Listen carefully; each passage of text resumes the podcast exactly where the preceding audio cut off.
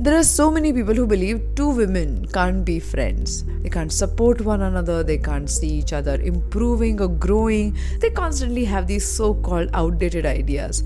I'm currently doing a women entrepreneurship program from IIM Bangalore, and I am surrounded by at least 100 women, and everybody is in awe of somebody in the class, and we are learning from one another. And women here are so strong. On today's Sunday story of gratitude on the Daily Mental Fitbit podcast. The story is sent to us by Palak Goenka Kedia. Hi there, I'm your host Aditi Surana, a high performance coach and the founder of India's first mental gym called APT. I welcome you to Daily Mental Fitbit, a podcast where you learn simple, practical, effective tools and hacks to be mentally and emotionally fit. Palak has moved to a new city four months back after getting married you know, no matter how much you love your husband and your family, new city, new people, new routines, new house can be intimidating. There are moments in which everything just gets to us. It is difficult no matter how supportive everybody can be. And Palak one day had that kind of a moment. And she writes Surat is home. It's not that I don't like Bombay, but Surat is home. And no matter how I try, there are moments where you just feel that you do not belong to the, the space that you are in and the world that you belong to.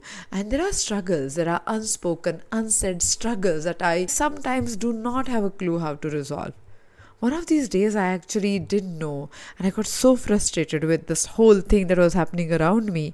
I just decided to walk, walk, walk until I get tired. I decided to walk somewhere, nowhere to be honest.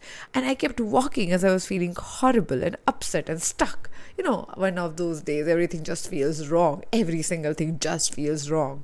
And in that moment of distress, I kept thinking about this one person for some reason I knew who would understand me. She is my sister in law, my bhabi, Shraddha.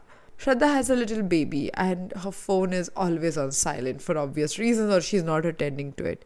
But for some reason, she always picks my calls. It's almost a joke in our family. They wonder how does she know that it's you calling and why am I given a special treatment? That day also, Shraddha picked up my call on the first ring. And you know, sometimes people don't know you for a very long time, but they just know you because they get you. I just have to say one hello and Shraddha always know whether I'm okay, I'm not okay, if something is going wrong with me. And that day, on my one hello, she just got it. I was crying, I was uncomfortable, I had so much to talk. Honestly, I had so much to vent. I just wanted somebody to listen to me. And not for a few minutes, not for an hour, for hours. Shraddha found a space away from her own baby and heard me non-stop. I know we are in this relationship where I'm her sister in law and we're supposed to have this tension, or at least that's what is shown in movies, but that's not true, you know. I don't think I have a sister in law.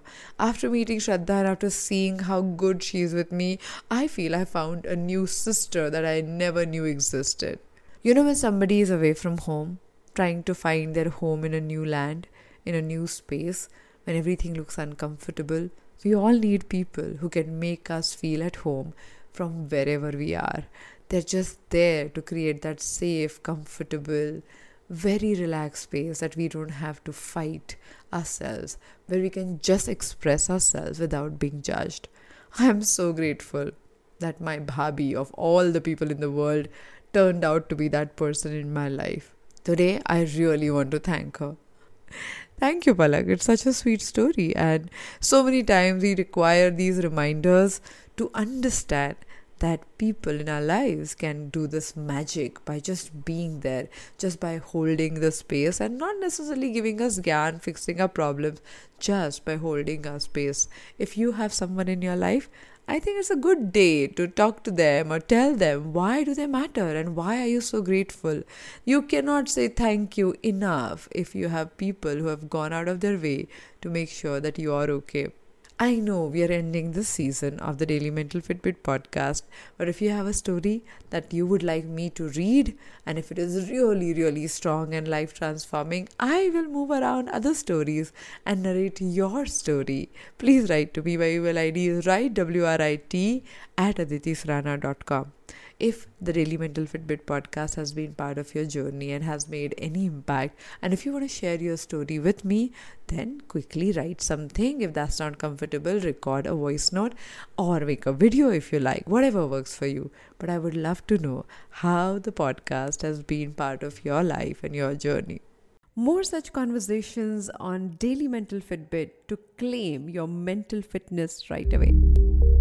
Thank you so much for joining me today on Daily Mental Fitbit. If you think you want to take your journey with your mental fitness to the next level, then check out India's first mental gym called APT. The website is aptmentalgym.com. I'll see you tomorrow with one more episode.